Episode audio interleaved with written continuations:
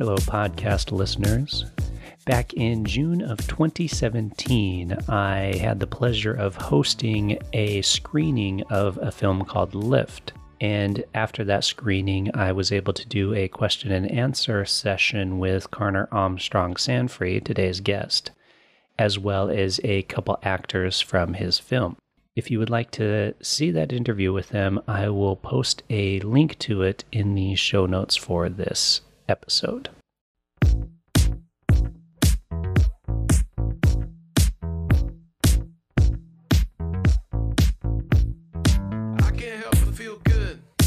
Welcome to Diary of an Unemployed Actor with me, Milo Dennison.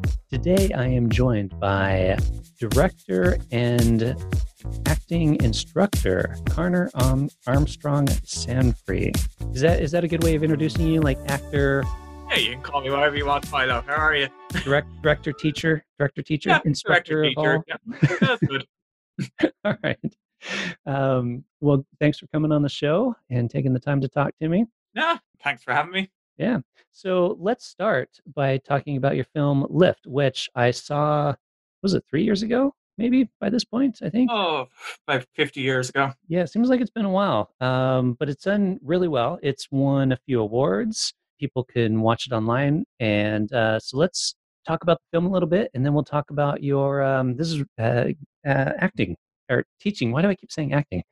Teaching, Oh, teaching acting. Yeah, yeah. teaching acting, teaching acting to teach to students.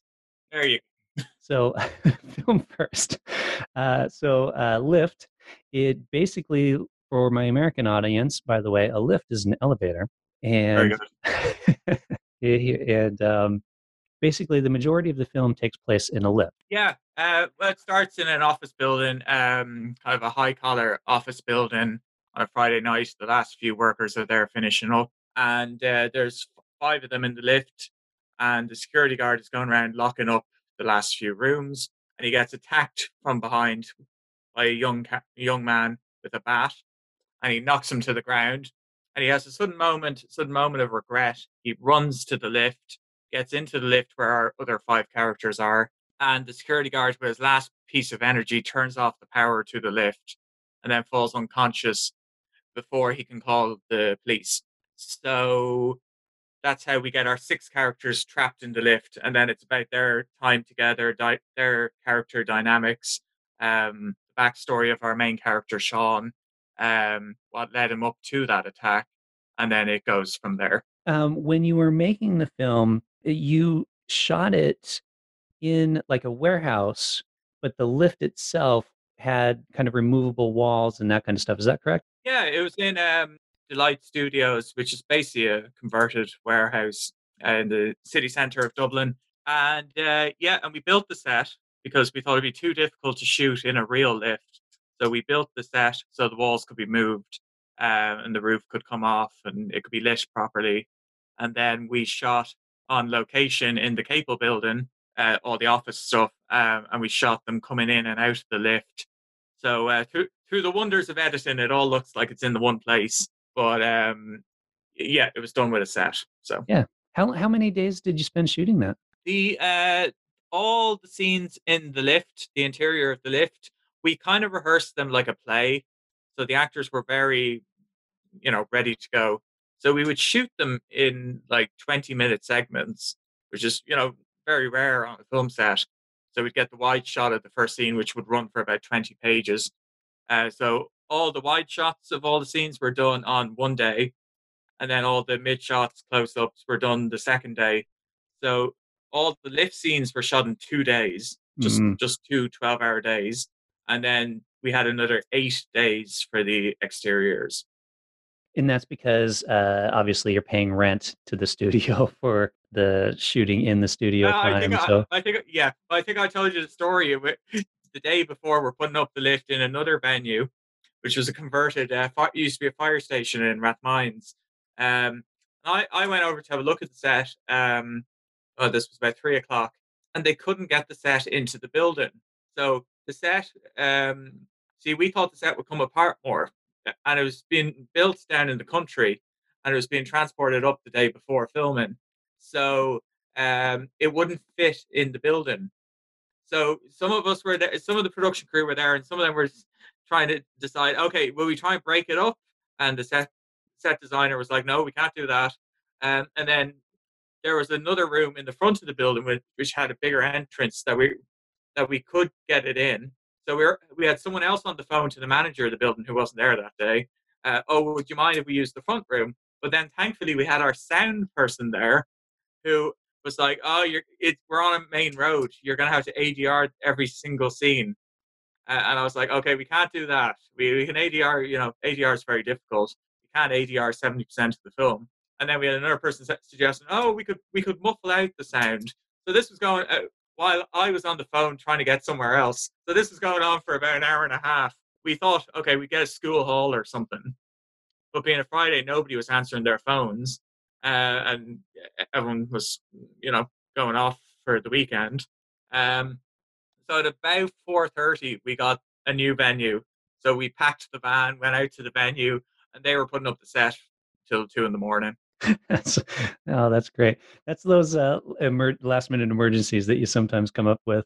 So the fire, because you said it was a fire, a former fire station engine station. Yeah. So the the large fire station doors we were the big ones that you were talking about. But since they were on the street, the sound person was like, "Hey, look, we can't shoot here. I mean, we're gonna exactly." Get the and we were supposed to be using the back, the back room, but the back room had its own separate entrance, which was too small. That's awesome. I don't know who to blame for that. Uh, like, do you blame the set person, the the producer, the the uh, the, the location manager? Everybody has to take some blame for that one. Yeah, that's uh, blame them all. Blame them all. Yeah, but, uh, yeah, yeah. Including myself as a producer. So we all we all just, but we got this other venue which was really expensive, but we got it done. So. Yeah, that's nice. How did you fund the film? Uh, no, it was a self-funded, uh, independent feature. Um, I did do one of those online campaigns, which raised about five thousand, and then I put the rest of the money in. Okay. I was on so I was on the dole. I was on the dole at the time, so I just saved up for years. Um, that's a productive use of the government's money. So. Oh well, well, I think so. I liked the film. I thought it was great. Uh, Thank you. uh, having seen it, I can vouch for it. Have you? Because uh, I know you've you're distributing the film now, right? People can uh, watch it. Where where can people watch it? Yeah, well, it was it was picked up a couple of years ago by um, Candy Factory Films, who then got acquired. So it got delayed a bit because we, it, that was summer 2017, and it, and that company was being in in the process then about a month later of being taken over by a bigger company, uh, Screen Media Ventures. So that delayed the release of the film until everything had been moved over to the new company, um, and they released it in America first, and then Ireland just recently. So it's available on Amazon Prime for streaming, and you can get a free subscription for that if you're not on that. Okay. And then you can buy it or rent it on Google Play, iTunes, YouTube, uh, Microsoft Store. It's on Xbox as well uh, for the young people, um, and uh, various other places. Pretty right. much every VOD platform, and it's streaming on Prime. did you have you made your money back then? Oh God, no. yeah, it's it's yeah. No. oh, it, for the love of the art, I guess, is what it's for, right? Uh, yeah. Well, I mean, I would like to make the money back, but uh, it, it hasn't yet. Um, it's it, it's it's really hard um I, to make money. I, I I know over there in America though, uh, a lot of people do buy films and do rent films on those platforms, but here in Ireland, it's not really done yet. So uh, I'm not sure about the UK where you're based. Uh, it's a little of both, I guess. Um, yeah, but I mean, I have a, a decent sized US audience for this uh, small little podcast. So all my American listeners out there, go spend a spend a few bucks and uh, yeah, want to help Conor out. That'd be great. Um, or just watch it for free on Prime. Yeah, there you go. I mean, most everybody has a Prime subscription nowadays. Yeah, and what's great for here in Ireland um, is uh, Eircom was running this promotion just over Christmas uh, where you get Prime for free if you sign up. So a lot of people are on Prime. So, um, and if you're not, hey, sign up for the seven day free trial and there you go. Log out. uh, I'm curious about that. So the, I, you may this might be more of a question for the distributors of the film. Uh, so I don't know how you if you'd know for sure, but how does that work? Selling a film to Amazon Prime is it just a, like a lump sum, or do you get like a percentage every time it's streamed? Do you know how that works? It's a percentage of every time it's streamed. Okay. But uh, but the percentages keep changing, um, and I think if few years ago, I think they were better percentages. I think now they're really tightening up, and hence why it hasn't made profit yet. It's very hard. It needs to be watched a lot to make anything. Uh, like like YouTube, sure. Like you, you have a YouTube sta- you know, channel. Uh, you need to be getting a lot of hits before you can monetize. So it's the same, uh, you know, five cent per hour or something. You know. Yeah, yeah. so you need that huge add up. Yeah, exactly. I'm not going to give up the day job. No, not yet. nice. A uh, couple more questions about this. Uh, one, eh, how did you find the distributor? Was it showing at a festival and they came to you? Did you reach out to them? Like, uh, how'd that work? Yeah, I, I mean, I did screen in some American festivals, but I just, I just contacted them. I, I did up a list, um, probably about thirty or forty distributors in Ireland, UK, and America, and um, in fairness, I, I actually I actually thought, okay, I won't hear from any of them. I'm gonna have to phone them and be more persistent. But in fairness, probably ninety percent of them got back saying, "Yeah, send us the link um, to watch it." And then of them, uh, only a few of them came back, and the Candy Factory films were the most enthusiastic. They loved the film, and I think I think what's interesting is these places probably get hundreds of links a week. Uh, do they watch them? It's questionable. But I think what I was able to do was with Candy Factory, which I couldn't do with any of the others, was I said one of the previous films they had taken on was an Irish film. And I knew the two lads who were the director and DOP on that, not particularly well. but, but, I, but I name dropped them in the email. I was like, oh, I see you've done, um, I see you've had good success with such and such. I, I, you know, I'm good friends with such and such, so maybe you'd be interested in checking out this film.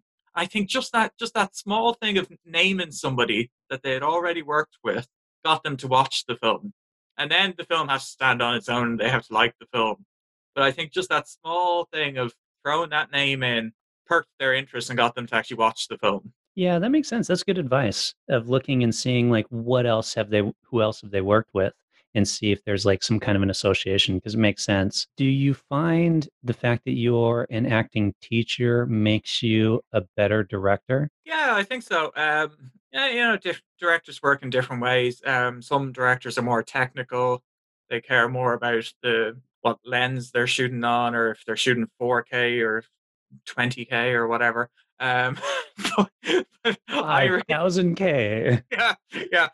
Um, even though cinema's going to project two K, which is what we shot on. Uh, but for me, for me, it's always about the actors and the script. So um, I've done some acting myself when I was young. Um, so I've always been a kind of actors director. So that's where I'm comfortable, you know. So yeah, I, I my my whole job is working with actors. So I love it, and eh, and then I, I'm getting better at the technical side. But you know, I, I have people who focus on the technical side, but I am learning more about the technical side. But I was always, since I was seven, I was always involved in acting. So that's, I think, where my strength is.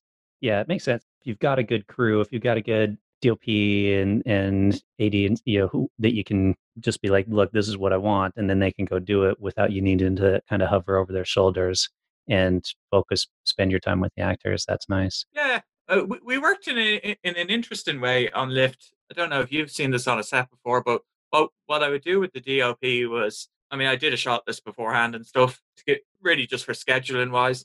But what we did was he, he would just come in and say, okay, let's just run the scene. So I'd run the scene with the actors and then he'd suggest, okay, this is the type of shot we should do. This is, you know, and I found that a really kind of exciting kind of way of doing it, and it worked out really well. It didn't work, you know, it didn't work for the days in the lift, which needed to be structured. And that's why the first couple of lift scenes, in my view, don't look great. They get better as we go along because we're further into the shoot because we shot it in sequence. But the first lift scene, so and unfortunately, that's in the first ten minutes of the film. So if you stick with it, it it, it, looks a lot better in the after about ten minutes. But um, apart from that, it was a really interesting way of doing it. I don't know if you've ever.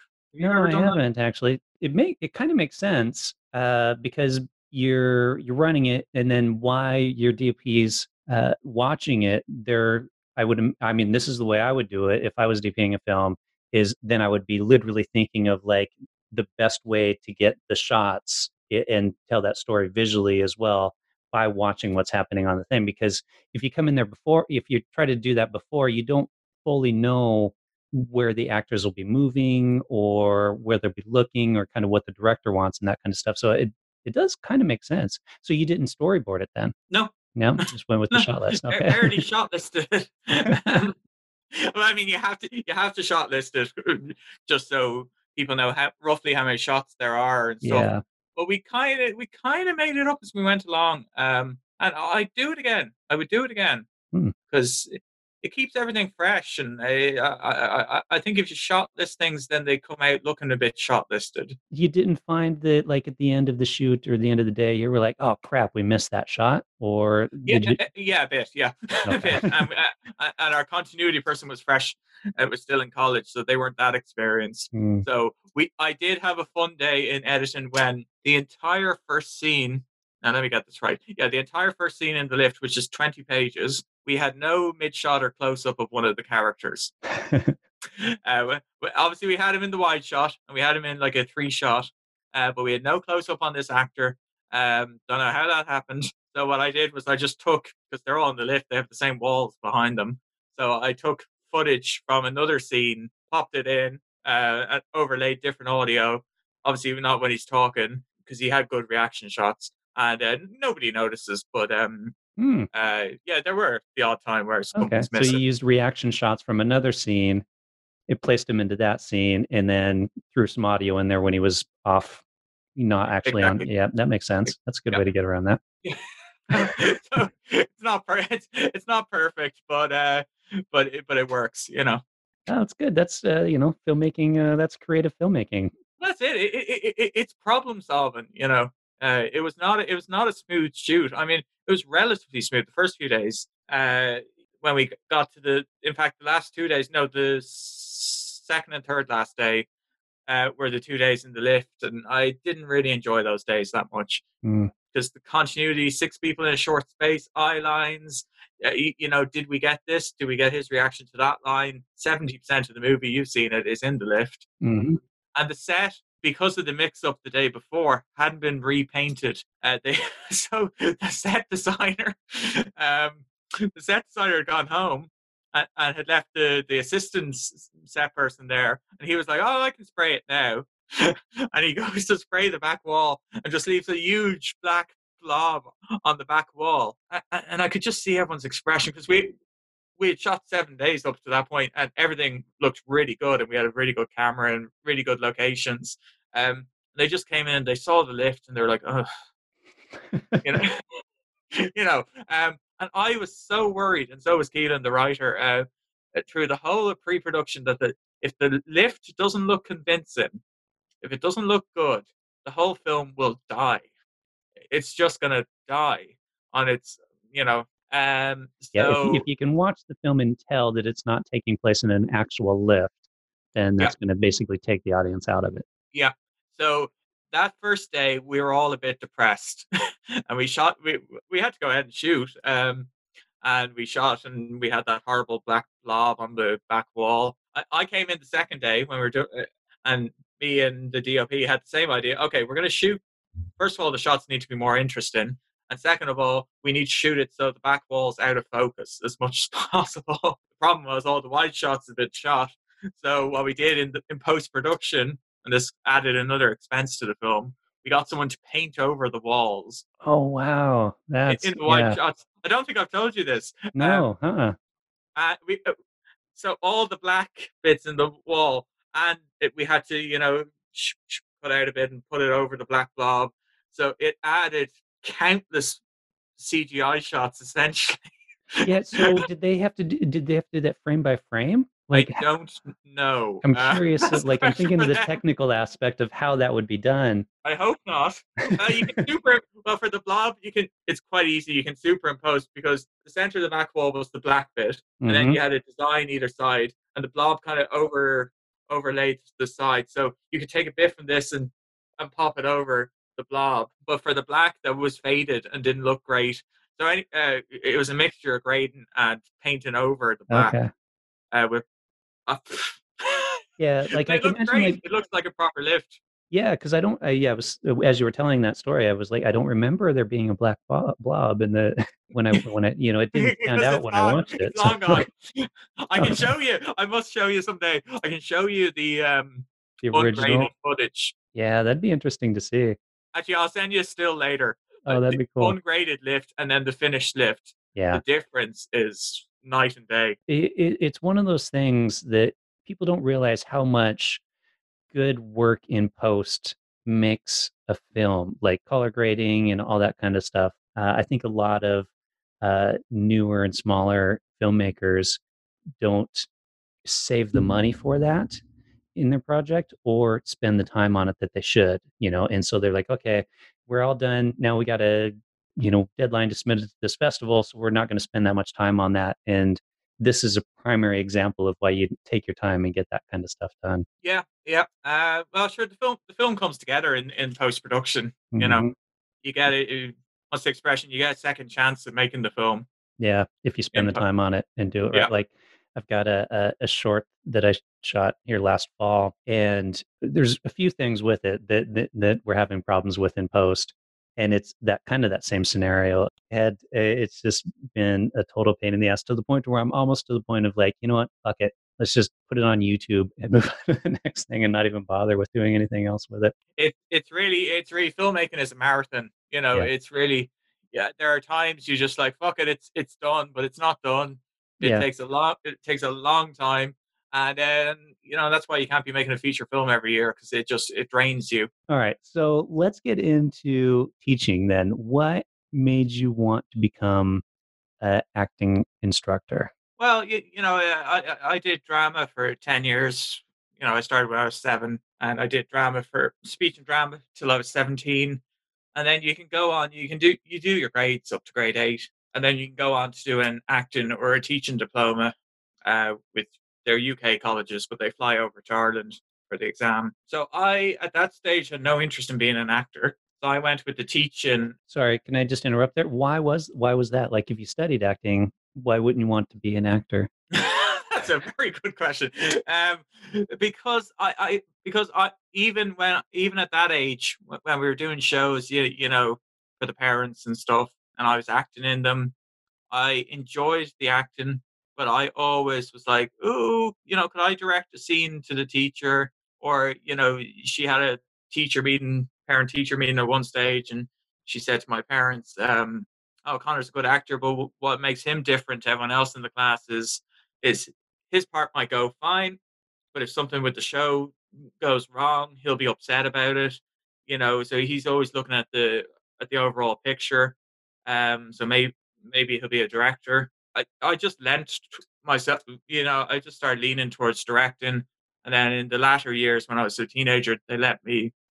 I was the only one in the class they let, you know, direct scenes and stuff. And I just found I found that more enjoyable. Um, putting on the shows instead of being in them. And um, I mean, I'll still I'll still throw myself into a role if someone gets sick or you know, um, and I have to.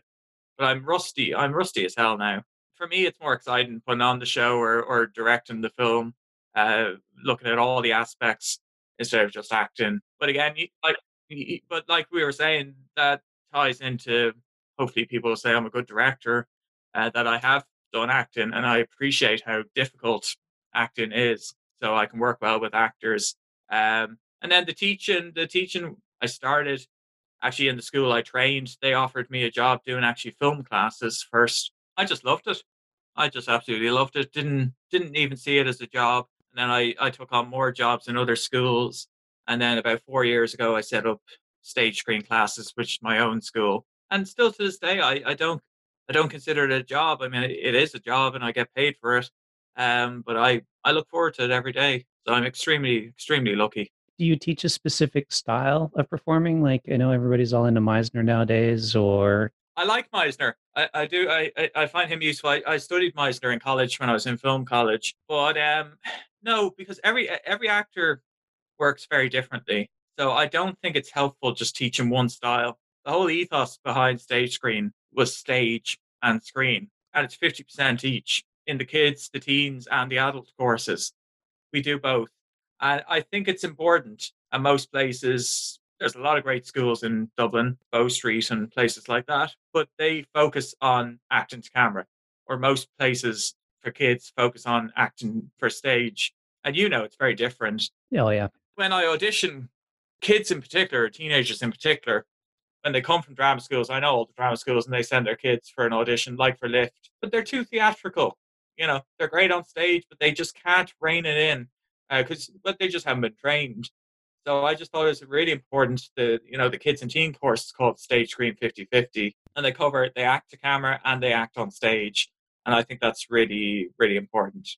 Do you start with one and then go to the other? Like, so do you start with like stage and then switch to camera, or vice versa? No, I mix this. I mix you it. mix it. Okay, so yeah. like today we'll be working on on stage stuff tomorrow we'll be working on screen stuff yeah mixture but they, they also they also the kids and teenagers they also shoot films Okay. So we do a bit of script writing and directing as well. So they um they really it, it's quite compact. They really they do a lot. So you know they prepare performances, showcases, and uh, and Feis Maitiú. That's the stage part. But then they also they also write and direct and act in short films.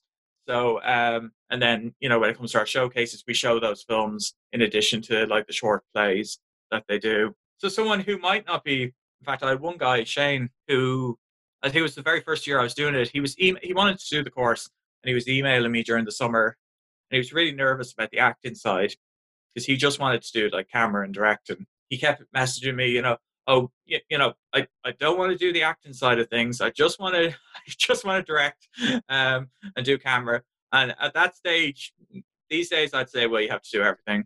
But at that stage, I was trying to get students, so I was like, yeah, that's fine. And he did act. He, he, he, you know, slowly but surely he got into the acting side of things. And I actually had Keelan, you know, Keelan. Um, mm-hmm.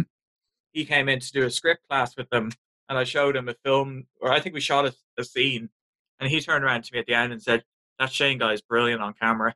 And this this was the guy who didn't want to do acting originally.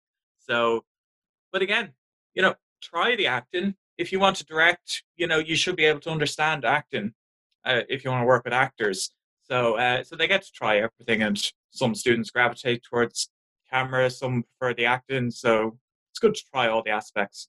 Oh, absolutely. When you're working with the students, do you kind of look to see maybe where they gravitate or where they are a little better? So, like maybe this person obviously has a talent for the performing, and like you know, you kind of encourage them to go that way versus like you know, they're up there and you're like, you will never be famous, and maybe encourage them towards something else? I don't like the "you'll never be famous" because I, I, I, I actually get a few messages uh, um, on Facebook. I got a really funny one about, about a month ago from an adult looking for classes, and she said, "I want to be in Fair City." That, that, that was that was like her opening line. I, I, want to be a famous actor and be in Fair City. I, I, I was so fed up. I, I was tempted not to reply. I was like, you're going about this the wrong way. You don't go into acting wanting to be famous, or if you do, you, you know, famous or rich, or if you do, you're not in it for the right reasons. Yeah, you do it for the enjoyment. So I do send the kids for, and the adults for auditions, but I wouldn't strongly insist on you know setting it out as a career. Um, in fact, my thing has always been diversify. So if you do want to go into the performing arts, and you do want to be an actor, take dance classes, take singing classes, host a podcast. You know, uh, try That's my direct- model. Yeah, there you go. Yeah, you know, direct, script write. You know, the ac- actors who can write their own material and not be waiting by the phone. You know, so that's always been my what I tell people. Oh, I totally agree with that too. Um, yeah, well, you know Claire Milan, Yeah. so I, I had her on this podcast, and that's her philosophy too. Is like, you know, she she wants she creates a lot of roles for herself, and will write her own scripts and stuff, and and whether it be on screen or on stage. And I think that's absolutely what you need to do. You can't just rely on one thing because the odds on you making a career as a performer are so hard and so rare. Tiny. Yeah, that that you need something else. And it's not even that you need something else, it's good for you, like to Yeah. have something else. It all ties in with each other. You know, if you're a good script writer, that will help your acting. You know, hmm understanding about characters and stuff. So it all it all helps each other and stops you being on the dole for the rest of your life. Yeah, absolutely. how long how long is your course? Well, they do. They it- well, there's a few courses. Uh, they Oh, okay. do. So it varies depending on what people want to Yeah. do. Okay. ge- generally speaking, the main courses are are ten week terms, um, and there's three terms over the academic year. There's shorter courses like the filmmaking for adults course, uh, which is seven weeks. So uh, so it varies. Do you get a decent amount of adults wanting because because this is I, where I can see a lot of adults getting involved in is if you know they kind of went out they they did their job career thing but they kind of always had in the back of their mind like I wanted to do this and you know and so now maybe they they they they are kind of taking the time to actually do something they've always wanted to do and always wanted to learn about. Interestingly enough, um, I've had a lot of interest in the filmmaking for adults course, which which I thought wouldn't get that much interest. It's just people, and actually a lot some who have done acting who would like to try script writing or the other side of things. So that's what I'm finding. I'm finding people, even people I know who are actors, wanting to do this course to try the other side of things, which I think is fantastic. Yeah, it is. With the students, are there varying experience levels, not just in the sense of maybe actors that want to try like uh, directing or whatever, but um, because I, I think of like a lot of more experienced actors might like like to do classes and workshops just to kind of keep honing their skills. Refresher courses, yeah. Yeah. So do you do you have like different levels then, like you know, starting students? yeah, I I mean the kids, whatever level, they're welcome to join. Um, but the adults, like the diploma course, they have to audition for. Okay, so they do have to come in and do a piece to to get in. Yeah, yeah. Well, we'll be doing it on Zoom now over the next few weeks um, for the autumn. But um, yeah, they prepare a monologue, and ju- just because they need to have a bit of experience. Um, and then if they, if I don't think they're quite ready, then I suggest they do the mixed level class for a year, and then go on to diploma level. Has it been harder auditioning people online over Zoom versus in person? It's not too bad. It's Yeah? not too bad. Um, yeah, it's not too bad. Um, how do you balance your time then between filmmaking, you know, directing films, and teaching? Ah, sure. There's 24 hours in a day. um, well, I do classes in the autumn now. I'm going to be doing classes. Saturday is for kids and teens. going to start a Sunday class for younger students. The adult courses are just Tuesday, Wednesday evenings, and then we do musical theatre on Friday evenings. I have other tutors for that, but I, I, I tend to be there anyway. And um, and then the the smaller courses, um, like the filmmaking courses, run just periodically throughout the year. And we also do, I also facilitate workshops with Louise Kiley Caston. So we do that two, three times a year. And yeah, and that, uh, mo- I mean, most of them are the weekend uh, and evenings. So that leaves me the days, you know, to work on scripts and film stuff. Okay. Are you working on something right now? Yeah, I'm really, I'm, fe- I'm feeling fired up at the moment. Um, uh, I, I, because I shot Lift in 2015, so it's been five years. So Mhm. it's time to, it's time to do another film. It wasn't finished in 15, but you know, it's been five years since I've been on a set, especially during the pandemic. Actually, I've been sitting around, um, and I've been feeling fired up that once COVID has died down, I, I'm definitely going to shoot the next feature. And I have three, three ideas at the moment, uh, two horror films and a musical Oh, which is an adaptation. Yeah, which is an adaptation of a musical. Um, but I haven't quite got the rights from the person yet. I can't talk to her during the pandemic because her phone is broken. So I'm waiting to meet her uh, about that. So um, I I really want to do that one next because I think it will stick out. I think the thing is, if you're trying to make a name for yourself, I think Lift. I think Lift is a good film. I think it's quirky, but I don't think it's different enough to make a splash. If you get me, I Yeah. think I think everyone who's seen it loves it, genuinely loves it. Yeah. mhm. Um, and it's a really well put together film, and it's it's done great things for everybody's career. But I think in, in terms of internationally making a splash, you got to do something a bit different. So, like the horror film would be a lot easier to do, but everybody's doing horror films, you know. And I love horror films, uh, and it doesn't matter if they're crap or brilliant. Uh, horror fans are the most r- loyal fans; they'll they'll watch it anyway, even if it's a, terrible. Um, but it, will it make a name for myself and everyone involved? So I was having a conversation. Killian McAvoy, do you know Killian? I don't know if you did, but um, familiar, yeah. yeah. So uh, I recorded a, a podcast with him. Uh, it hasn't gone live yet, but it'll be going online before yours does, or before this one. Yeah. And we had quite a long conversation about horror films and how different countries do, like you know, Asian horror films versus like American horror films, for example. And kind of one of the things that I felt, especially in my time living in Ireland, is it seemed like a lot of Irish horror films just kind of copy the American system, which kind of to your point doesn't make it stand out. What came out a couple years ago, The Hole in the Ground, that was an Oh, Irish yeah. film, um, but it wasn't. It didn't stand out in any way, uh, in my opinion. I don't know if you, you liked it or if other people like it, but just in my opinion, it was just like, eh, Hmm. it, it didn't really By do anything numbers. for me. By the numbers, kind of. Yeah, that's exactly what it was. And um and yeah, if you're going to make a horror film, you definitely need to stand out in a certain way. So, Or just do a musical. or do a musical. Uh, Yeah, I mean, gosh, not a lot of people are doing musicals. No, no, nobody's doing uh, in Ireland. Nobody's doing musicals. I mean, you had once, I suppose, which was a good few years ago, but that was a film board funded film. You know, how many independent filmmakers do a musical? None. None. uh, yeah. exactly, exactly. So, uh, so I know this person who has a musical, uh, which is done well, which is played off off Broadway. Mhm. Um, so uh, I'm going to talk to her. I hope she doesn't hear this before I actually talk to her. um, just just make sure she doesn't listen to the po- yeah, exactly. No, yeah, it could be anyone I'm talking about. I haven't said the name. Yeah. Um, uh, so I'm really hoping I can convince her to. I mean, it's her baby, but I think it would make a fantastic film and be something very different. As a, as a teacher, how do you keep training yourself like uh in in a filmmaker? What do you do to keep it yourself learning something new?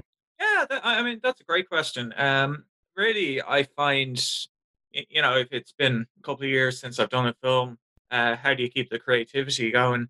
Really watching the students because they come up with great stuff, you know, and that kind of spurs on your sort of creativity. I have to write scripts anyway for the classes anyway, um, but sometimes they'll come up with a script with, with a brilliant idea or whatever.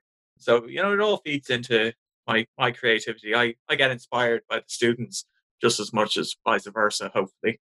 Oh, nice. All right. Well, we're probably good time to wrap up then. Lovely. Anyone listening, be sure to check out the lift. It is available Just Lift. on the lift. Just lift. Just lift, Lift. not the lift. That's right. Lift. Is, The is Lift there is, is there a film is there, there is a film called There The Lift. Yeah, we had this conversation before. I think actually. did- yeah, yeah, Yeah. yeah, that- so- yeah. Lift, not the lift. That's right. Just Lift. Look up Lift by Conor Armstrong Sanfey. That is the one to watch. And uh, if you'd like to find out about his acting classes, you can go to stages screen class stages screen classes. Stage screen classes. Stage screen stage screen You're classes fired, Milo. dot com. Yeah, ah, totally. Stage screen classes.com. stagescreenclasses.com. I will put the link uh, in the show notes so people don't have to worry about not understanding me. They can just click on the link. Fantastic. Perfect. Well, uh, thanks a lot. I appreciate it. This was uh, actually a really interesting discussion. Like I said, I, I, I've, I've really been enjoyed doing this podcast from because I always learn so much. Just kind of how we were just talking about with learning from just people that you're working with or doing stuff with. Uh, just listening to people. Uh, Yeah, I mean, it, it- in inspires this me. in- yeah, in this industry, nobody knows everything. E- e- even someone as successful as Steven Spielberg says he learns every day. So, you know, we're all learning every day and we'll all get better. Good advice to end it on. We're learning every day. We'll all get better. Jeez, it's a bit sappy though, isn't it? but not too late now. Yeah. All right. Thanks, a lot. Conor. Appreciate it.